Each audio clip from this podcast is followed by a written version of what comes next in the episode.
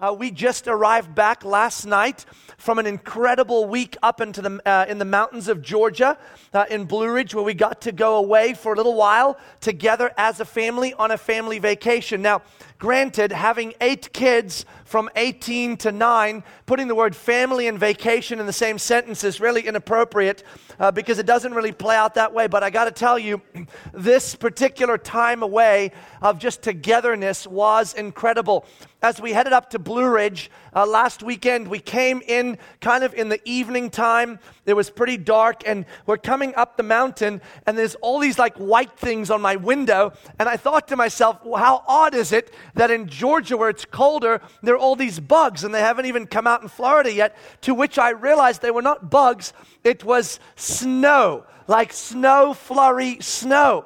Uh, Google it, it's these white little things that come down from the clouds when it gets cold enough. I know some of you do not know what that is, but that's okay. So we're driving in literally to a snow flurry as we're coming up the mountain. Now, uh, we are Floridians, so immediately the conclusion right there was as soon as the sun goes down, we are in that cabin and we are not leaving. If we leave the cabin any night, we may not be able to return uh, because it's that cold, so we're going to stay in the cabin. So I thought to myself, this is going to be interesting to see what it's like to have 10 human beings uh, cooped up inside of a cabin every night. Uh, but I'll tell you, it turns out that those nights were some of the best times we had as a family uh, on this particular family getaway.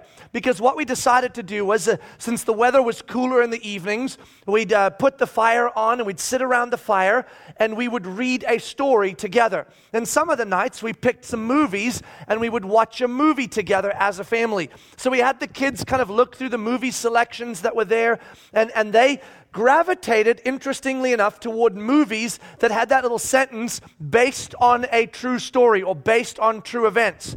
And so they selected a movie or two that were based on some true events. And the story that we were reading around the fire each night was also a story of true events. Now, when you're watching a movie or you're reading a story that is based on true events, there's something extraordinary about that because when we create a movie or write a story based on our imagination, we can make up whatever we want. But when it's real world stuff, you don't write the story, you don't make the movie unless the story is pretty extraordinary because I don't want to watch a story about ordinary stuff. I want to watch a story about extraordinary stuff. And so, generally, because a movie was made out of it, or because a book was written, as you read the book or you watch the movie, the events are so awesome that they become inspiring to you. And as an audience member of the book or movie, you are moved, you are changed, you are transformed because you got to catch a glimpse of the story.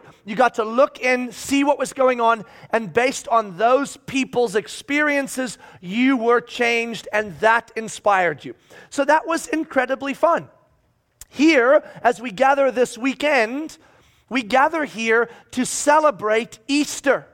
Easter. Now, for most of you, you know, because you're coming in these doors and you, you have a, a sense that Easter isn't actually about a bunny and some eggs. It's about some other stuff. And so you're like, okay, I already know it's not that. I already know that Easter is about celebrating a particular extraordinary event that took place in our human history. An actual event that was so extraordinary that it's worth uh, thinking about, looking back on, and celebrating year after year. And what is this event we celebrate? We celebrate the resurrection of Jesus Christ from the dead. That's what Easter is about celebrating the resurrection of Jesus from the dead. Now, an event that crazy cool, you would say, you might even think, the event itself is worth celebrating. When somebody dies and then comes back from the dead, we go, that's amazing, and we could celebrate the fact that somebody died and came back from the dead. But the truth is, it is not the actual resurrection of Jesus that we celebrate. It's not like we're saying we're celebrating the fact that somebody resurrected. What we're really celebrating is the implications of that resurrection. What that resurrection impacted, affected, what it continues to affect, that's what we celebrate. And to understand the full magnitude of what we are actually celebrating on Easter, we really need to take the event, the resurrection of Jesus Christ from the dead, and place it back into the story where it belongs, into its context, so that we can begin to see that what we're celebrating is not just a single event, but an entire, beautiful, extraordinary, redemptive story. And it is in the story that the power of the resurrection is truly experienced. And then we begin to understand why we are here celebrating the resurrection of Jesus Christ. So, what I want to do is, I want us to gather up around the fireplace. Now, I want you to imagine it's 20 degrees outside. I know that's out of the box. Maybe snowing a bit, okay? And we're sitting here in the room, just a few of us, and we're gathered around a fireplace. And we are going to engage in a journey through the story of God so that we can understand why the resurrection of Jesus Christ from the dead has such tremendous uh, implications and why we celebrate them at all. So, God bothered the author of this story to carefully record many of the details of the story for us from the very beginning until now so that we would have a story to read. Like any great story that actually happened, and somebody bothered to go do the research and write the story down. God did that for us. So, where does our story begin?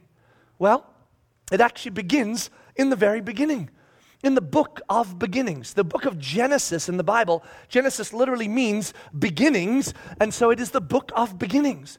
And in the book of beginnings, in the very beginning of the Bible, God reveals to us how we came to be.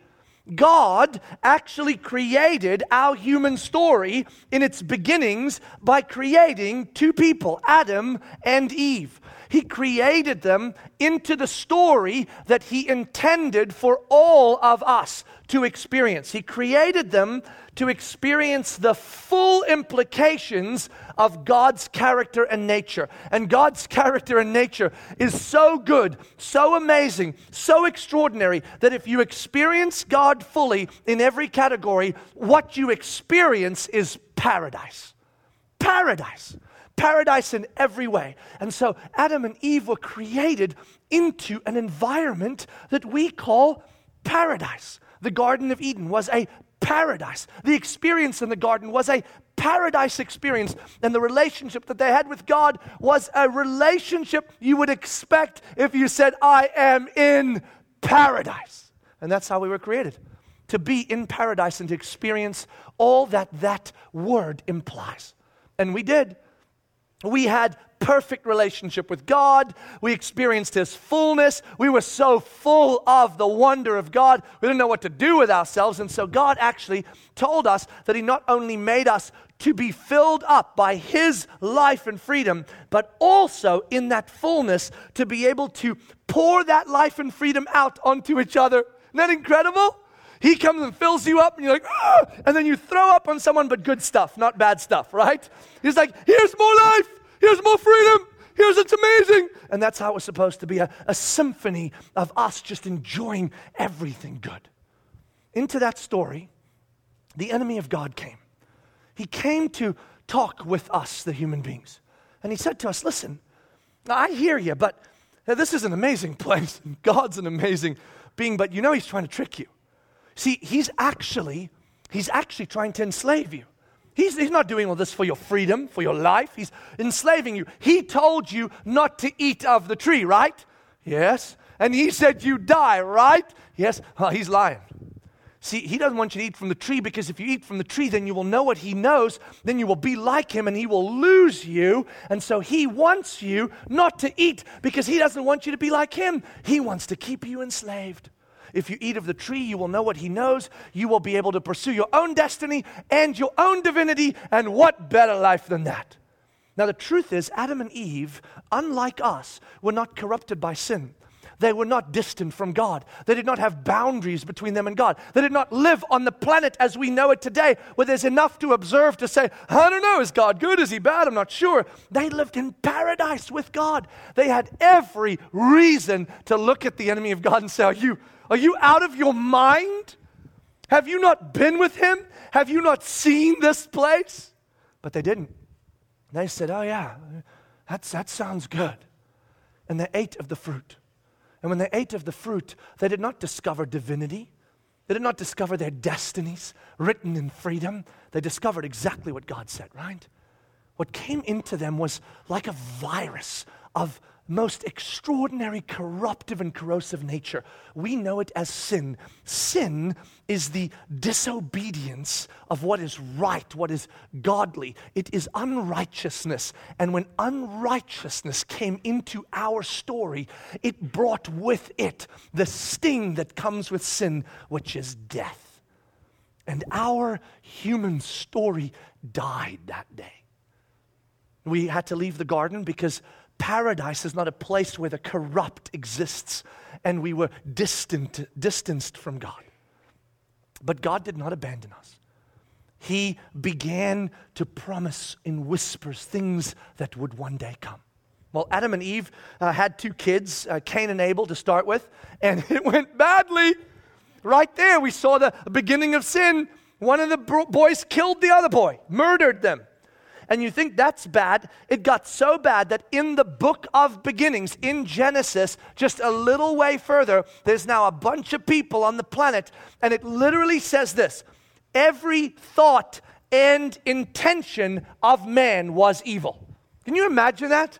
An entire people group of human beings, and you can actually say there is not a single thought or a single intention of this entire group of people that is anything but evil at this point. That is how dangerous and devastating and corruptive and corrosive the, the virus of sin was in our humanity. You know what God did? As we were self destructing, He preserved a man named Noah from the unrighteousness that was going on around him. And he preserved him through faithfulness. And he took Noah and his family and he put him outside the bubble and he put him inside a safe little space. And he said, I am going to take care of this sin problem with mankind before they kill each other to death, anyways. But I'm going to start from scratch with you. And he put Noah in a boat. And Noah was a brand new start. You know what Noah was? He was a brand new Adam. He was a brand new start in a, in a brand new paradise with a little dove and, and the little thing. You remember the little thing and the dove? It's beautiful, isn't it? You've seen the cartoons. Noah was supposed to be a new Adam, a new start. And once Noah hit the ground with his family, how did it go? There are chapters in the Bible you can't have your kids read because Noah did stuff you don't want your kids to know about. It was so bad, you're like, I don't want to speak of it. It went really badly with Noah. It went really badly with his boys and his, and his kids. In fact, it went so badly that in just a few generations of having some people populating uh, the, the area again, you know what the people did in their unity? They gathered up and said, God, who is God? We'll build a stairway to heaven and go take that place down, man. They built a tower called the Tower of Babel. They're like, we're going to build this tower. We're going to build it to heaven. We're going to get in there. We're going to take him. We're going to show him who's God. Well, it didn't work out for them. God came down and he divided us into people groups and language groups. Because in our unity, the corruptive, corrosive nature of sin was creating havoc and devastation like it was before the flood. And then, as he divided us into people groups and languages, what did we do? In our corruption, we started warring against each other, gathered with the people groups we like and warred against the others. And it was war and death and horror. And in the midst of all of that, as that was happening, God went to a place called Ur. I, I don't know where Ur is, it's a random place, but apparently a guy was born in Ur and his name was Abraham. And God went to Abraham. And he said to Abraham, Hey, I want you to leave Ur and I want you to follow me. Abraham said, Where are we going to go? God said, Don't worry about that. Just come. And Abraham came. And God took Abraham one evening and he said, Listen, I want you to bring to me some animals. He picked a couple different animals. I want you to cut them in half and lay them out on the road. Now you go, that's super gross. It's not actually that gross. I mean, it is, but it's not meant to be gross because it was part of how they made promises to each other during that time. We call it cutting covenant. And when you cut covenant, you took an animal, you cut it in half after slaughtering it, you put the two halves aside, and then the two of you would walk through the animal, and in the middle of the animal, you would make your promises to each other. And then when you came out on the other side, if either of you broke the promises, the other person could do to you what they did to the animal. Yeah, we should have our kids do that. you promised you're to clean your room? let's walk the animal, baby. That's not to go so well. So, covenants were a big deal back then. So, God lays out the animals and he's going to walk through the middle with Abraham to make some promises to him. But you know what God does? After uh, Adam's insanity and then after Noah's insanity, God takes Abraham and he puts him to sleep. And while he's sleeping, God cuts covenant with himself, but he makes the promises to Abraham. So he says, I'm going to make promises to you, Abraham, but the person I'm going to trust with those promises is me. He essentially creates an unconditional set of promises to Abraham. No matter how bad you are, I will still fulfill my promises to you. That is amazing. So Abraham wakes up and God goes, I made some cool promises to you. He promised Abraham a son. And then from that son, he promised from that son there would be a nation that would come from that son. And that that nation would be given a, a, promised land, a paradise again. And that out of that nation in paradise would come a redeemer that would set all things right. And Abraham was like, whoa, that's awesome. And so the story began to unfold. Abraham had Isaac. Isaac had Jacob and Esau. Jacob had 12 sons. One of the sons, the other boys hated, so they sold him into slavery. How's that sin thing working out? Not so good. He ends up in Egypt. And then during a famine, the other 11 boys and their dad, Jacob, who was also known as Israel, was brought to Egypt. So Israel and these 12 sons, the 12 tribes of Israel, ended up in Egypt. And Egypt was an incredible environment for them. The one of the greatest leaders in Egypt was Joseph, their brother.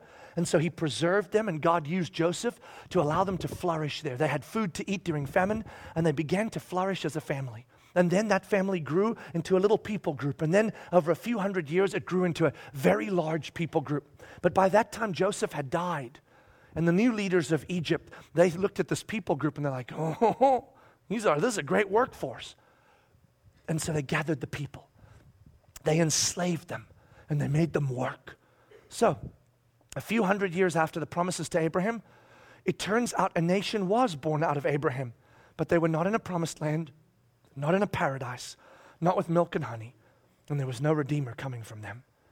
And so we look at the story and we're like, wow, God, why would you birth a nation only to have them enslaved by another nation and then leave them abandoned while they work their tail off when they don't want to? God goes, hold on, I'm not done. God rises up a redeemer called Moses. He sends Moses to Pharaoh and he says, Tell Pharaoh, these are my people. He needs to let them go.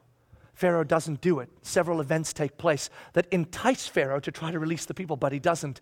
All part of God's extraordinary story until one day God says to the people, I am going to send the angel of death to Egypt. And the angel of death will carry the sting of death with him. And if he comes into your home, he will bring death to your home. So there's only one way out. You go find a lamb, a lamb without flaw. You slaughter that lamb and you take its blood and you paint it on the doorpost of your home. And if you do, when the angel of death comes carrying the sting of death with him, he will pass over your house and you will not die. And in that event, not only will you not die and be saved from the sting of death, but you will also be set free from the slavery under which you currently live.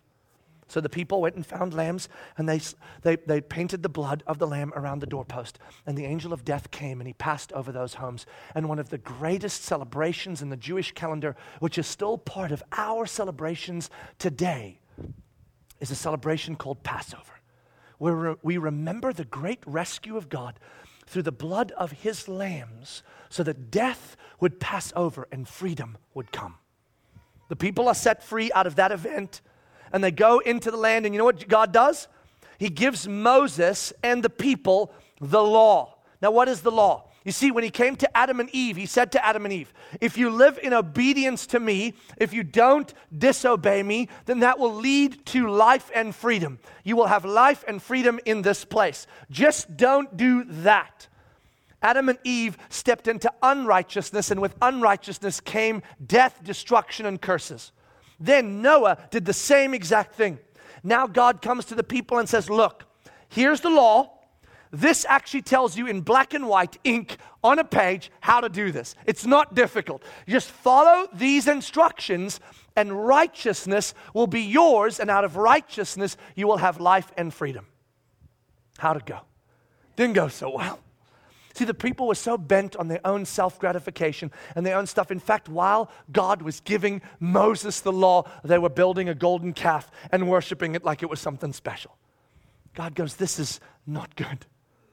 So God begins to do something. He sends judges to the people.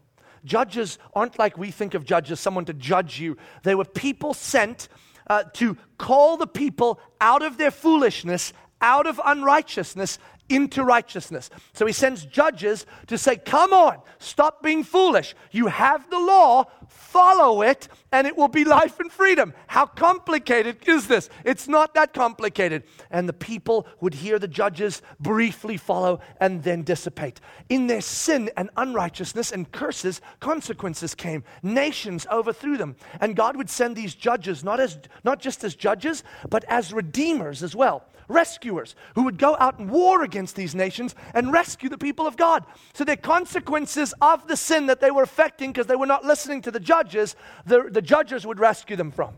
You know what happened? The people would get rescued. They go, I'm so sorry, God. We were so dumb. And then 10 minutes later, they'd be doing something stupid again. So God sent them priests, created a, a priestly order. And He said, These priests will be with you every day, and they will help you follow me. They, they will lead you to me each day. They will remind you of the law. They will remind you of who I am so that you can follow the law. He sent them prophets, prophets who would direct their path, who would speak truth to them in powerful ways, even truth about the future. And he sent them prophets. He even gave them kings. He said he would be their king, and they didn't want him because the other nations had real kings like people. And so he's like, okay, I'll give you people then. People didn't work out so well. You know what the people did? They ignored the priests, they hated the prophets, and the kings were so corrupt half the time, and the good kings were bad half the time, and the bad kings were bad all the time, and so it was a lot of bad. The kings who were given to them to protect them and to rule over them just used them. The prophets were ignored and hurt and killed and beaten, and the priests were ignored as well. And the people didn't listen. And they just kept on sinning. You know what happened? Eventually, God stopped sending them prophets, didn't give them any more kings, didn't send any more redeemers, didn't give them any more judges. And the priests, he just left to themselves and they became corrupt and started institutionalizing everything. 400 years of total silence. After Solomon, who was king, Israel split into two sections. And then just a few years after that, both those sections fell to other nations and they were enslaved the entire time. And there were no more kings. No kings, no prophets, no warriors, no judges, no redeemers. And for 400 years we sit. And you know what we finally realize? God has finally given up on the human race. He tried everything, right? Tried a new Adam. I mean, tried Adam first. That didn't go well. Tried a new Adam and Noah. That didn't go well. Tried Abraham unconditionally. That didn't go well. Tried the law. That didn't go well. Then he tried prophets and priests and kings and judges and, and, and, and redeemers, and that didn't go well. And so he just stopped. And we go, wow, God finally gave up. Why would God do that? All that stuff when he knows, right? I mean, God is God, right? He knew how Adam and Eve would play out. He certainly, after Adam and Eve, with the corruption of sin, knew how Noah would go. He knew. Noah had the disease of sin in him. He knew. He knew how Abraham would go. He knew the law would just become a condemning reality to the people because they couldn't live up to it. He knew the prophets would be hated. He knew the priests would be ignored. He knew the kings would be corrupt. Why? Why did he do it? Was he trying out different options? See what would work with us? No, no, no, no, no. See, God wasn't trying options. He wasn't going, let's, let's try Noah. Oh, no, that didn't work. Let's try Abraham. Ah, that was bad. Let's try the law. Oh, big mistake. He didn't do that. God was telling us a story, a story we needed to hear. Because if we didn't hear that story, we would never understand, never believe that we couldn't do it ourselves. See, God threw everything at us that we could have ever imagined would empower us to do it ourselves, to be righteous ourselves, to go back to being Adam and Eve before the fall ourselves, to become somebody that could at least follow God ourselves. God gave us every reason to be able to get it right. And we got it wrong every time. And for 400 years, God sat in silence. And then, into the quiet, into the silence, was born a child. This child was born under some extraordinary circumstances. A child was born that would become a great redeemer. He, he was born of a virgin girl interesting because it has great implications. You see, when a man and woman conceive a child, the disease of sin is passed through to the children. But Jesus was not conceived by a man and a woman. He was conceived by the Holy Spirit inside the womb of a virgin. So he was conceived and born without sin, something none of us had ever known. He was born with some fanfare, a few angels on a hill with some shepherds. But other than that, essentially into the silence, into obscurity. A few people knew that was it. And for the next 30 years, Jesus is on this planet, and other than an incident when he was 12 and a few things when he was a baby, we know nothing. Jesus was quiet and did nothing. And then, at about age 30, Jesus is walking out one day toward a river. And there's a man in the river. His name is John the Baptist. See, God had prophesied through the prophets that were ignored and hated that this Redeemer, when he would come, he would be born in a certain way, in a certain town, by certain miraculous realities. And those all happened, but we don't really know about them back then. And then he said, There will be one that will prepare the way for you, and he will declare when you come. John the Baptist is standing in a river. He's baptizing people into a baptism of repentance, like a prophet would call people back to God. Come back to God! Don't be foolish! Come back to God! And Jesus walks up, and John the Baptist stops and he looks up and he sees Jesus. And it tells us in the gospel, he shouts, Behold, the Lamb of God who comes to take away the sin of the world. That's what he declares about Jesus. Jesus comes and is baptized, and after his baptism, he goes out, and the most extraordinary things begin to happen. He teaches with unbelievable authority, like a, like a prophet would, like, like the best prophet that had ever walked the face of the earth. Jesus taught like that prophet. P- people even called him, you know, Are you Jeremiah? Are you, are you Isaiah? Who are you? Because he spoke with such beautiful authority, like prophets did. He led with such grace like a king would. And he loved with such gentleness like a priest would. And he became for the people a great priest to follow, a great king to watch, a great prophet to listen to. And the people followed him. Oh, did they follow him? Three years he did extraordinary things, miraculous things. And then, on the 10th of Nisan, uh, Nisan is a month in the Jewish calendar, like February or March is in our calendar. It's just a month, the name of a month. And the 10th of Nisan, Jesus got on a donkey and entered a city called Jerusalem. Now, this was very significant. Here's why. The 10th of Nisan is the beginning of the Passover festival or feast that the people celebrate. Remember, the Passover was the festival feast that came about because of the angel of death passing over the door with the lamb that's painted on the doorpost. And on the 10th of Nisan, what they do is they go and select the lamb that needs to be slaughtered. So a, bunch of lambs are brought to the high priest, and he looks at them and they examine them. They're all pretty flawless, but they find the one that they can go, This one is without blemish, because one of the lambs will be slaughtered on behalf of the nation of Israel to atone for their sin for the next year until the next time they can slaughter a lamb on the Passover again. And so they, they take a lamb and they select the lamb and they pull the lamb out and they set the lamb aside. And they're like, that's the lamb that will atone for our sins. And Jesus enters Jerusalem on the very day that they are selecting the lamb for slaughter that will atone for the sins of Israel. He rides into Jerusalem. You know what happens between Nisan 10th and Nisan 14th, where they actually begin to slaughter the lambs? They take that lamb and they scrutinize it. For, for all those days, they look at it, they examine it, they test it, because they must determine that there is no blemish in it. Otherwise, it will not be suitable to atone for all the sins of the nation of Israel. You know what happened to Jesus between Nisan 10th and Nisan 14th? He was tested by the Pharisees, he was tested by the Sadducees, he was tested by the people, he was tested by Herod, he was tested by the Roman government, and he was eventually tested by Pontius Pilate, the leader of everything Rome in that region. And after all that testing and all that pushing and all those trials and all that stuff, you know what Pontius Pilate declared about Jesus? I find no fault in this man.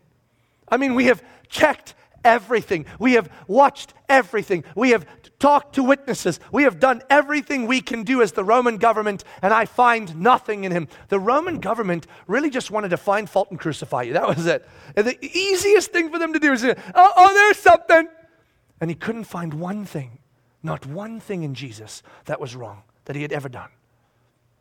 So Pontius Pilate, representing the Roman government, one of the most corrupt forces this planet has ever seen, declares the Lamb of God to be unblemished and completely righteous. He takes him to the people and says, Listen, there's nothing wrong with him. What do you want to do? You know what the people say? Slaughter him. Slaughter him.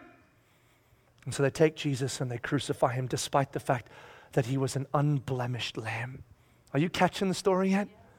Yeah. See, God's been telling a story the whole time. He hasn't been testing things, He's been preparing us. And so Jesus went to the cross.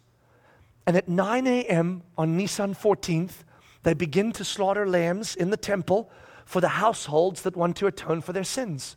And then at 3 p.m. on Nisan 14th, they slaughter the last lamb that was selected for the atonement of Israel. At 9 a.m., Jesus is crucified. And at 3 p.m., just before 3, Jesus says, It is finished. It is finished. I have atoned for the sins of the human race. It is finished. And he commits his soul to God and dies for us. See, in that moment, Jesus became the Lamb of God who takes away the sin of the world. And if the story ended there, it would be enough, wouldn't it?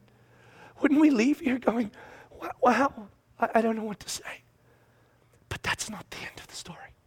You see, what really happens next is this that as Jesus dies, it turns out death had no claim on Christ.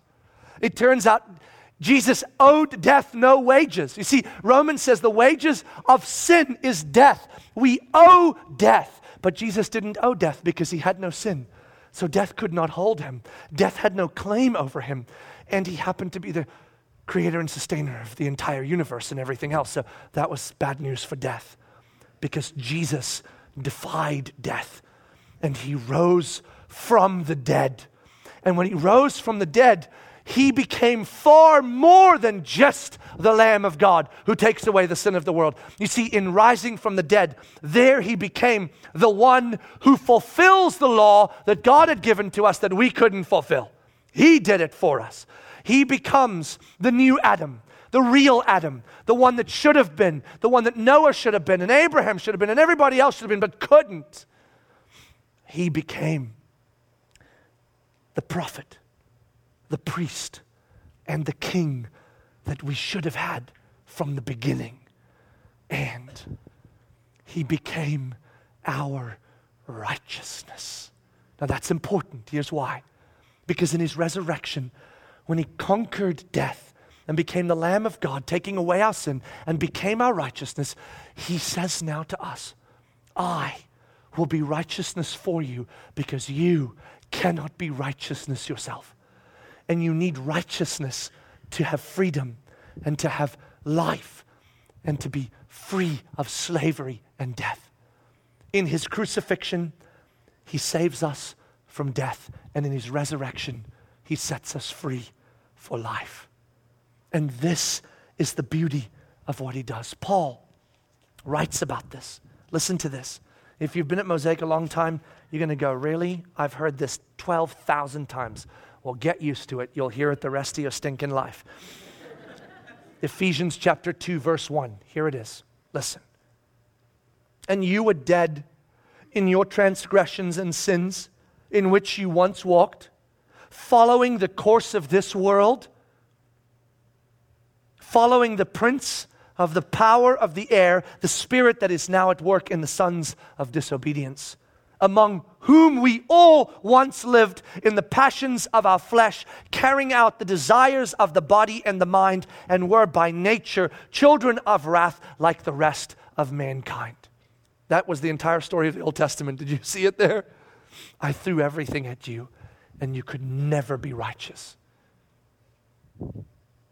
But God, being rich in mercy, because of the great love with which He loved us, even when we were dead in our transgressions, made us alive together with Christ. By grace you have been saved, and raised us up with Him, and seated us with Him in the heavenly places in Christ Jesus, so that in the coming ages, that is our future, He might show the immeasurable riches of His kindness toward us in Christ Jesus. For by grace you have been saved through faith. And this is not your own doing, it is the gift of God, not a result of works, so that no one may boast.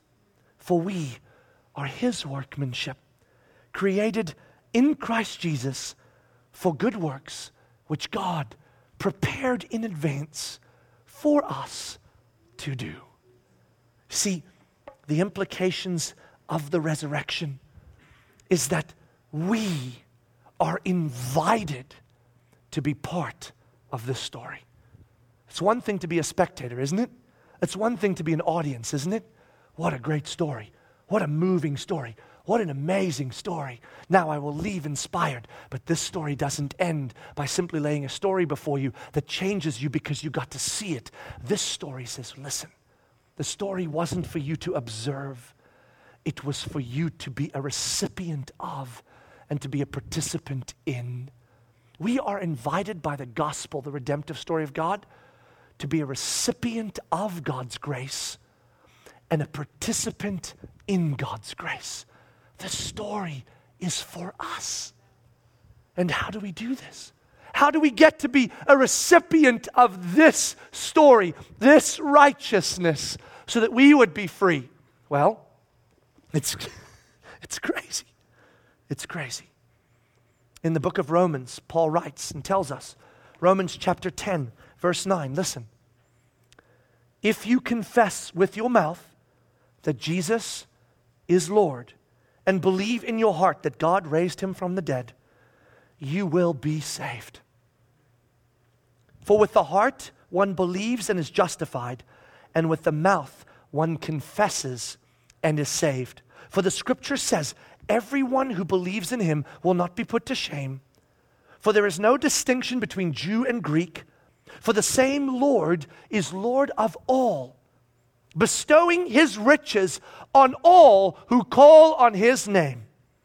For everyone who calls on his name, on the name of the Lord, will be saved. So, you want to be a recipient of the story? Then you act out in active belief, which we call faith. A gift from God, by the way. Active faith, where you say, Yes, I, I do believe. I heard the story. I, I do believe. And you say to God, I do believe. And I want you to be my righteousness. And in that moment, the Bible says the Spirit of God comes and resides with us, in us, so that the presence of Christ is with us always and empowers us for salvation in the future and for the life we get to live now as followers of Jesus. That's how we are recipients of God's grace. And how are we participants in God's grace? Well, once we know Jesus and once we have received this grace, then the good news that was ours, the gospel, now becomes something through the power of the Spirit that we get to carry out into our relationships and with our resources and in our circumstances to live a life of devotion to this God who saved us and a life of mission for his redemptive kingdom. We get to be good news to those around us. And in so doing, the story of God becomes our story. And we become part of the story of God. Now that is worth celebrating. And when we say we're celebrating Easter, we are celebrating that story and every bit of it and every part of it. And so it's not just a resurrection we celebrate, it is the implications of the resurrection that this man, Jesus, demonstrated himself to be our creator and sustainer, our high priest, our prophet, our king, our judge, our redeemer, our savior, our Lord, and the one who was the Lamb of God who saved us from the death that waited because of our sin. He became our righteousness so that we would be free. Happy Easter. Let's pray. God, wow, thank you. Thank you that the resurrection isn't just a neat event that took place that we go, hoorah, but that the resurrection of you from the dead was a declaration of victory over sin and death. No wonder Paul wrote in 1 Corinthians chapter 15, "O death, where is your sting? O death, where is your victory? O death, where is your victory?" For though death and sin had hold on us through you, Jesus Christ, we now have victory over sin and death. We have been given eternal life. Our souls are rescued, our futures redeemed, our purpose restored, so that we could live our lives participating in your grace by being good news to those around us. God, stir in us what is necessary that we might live in your story.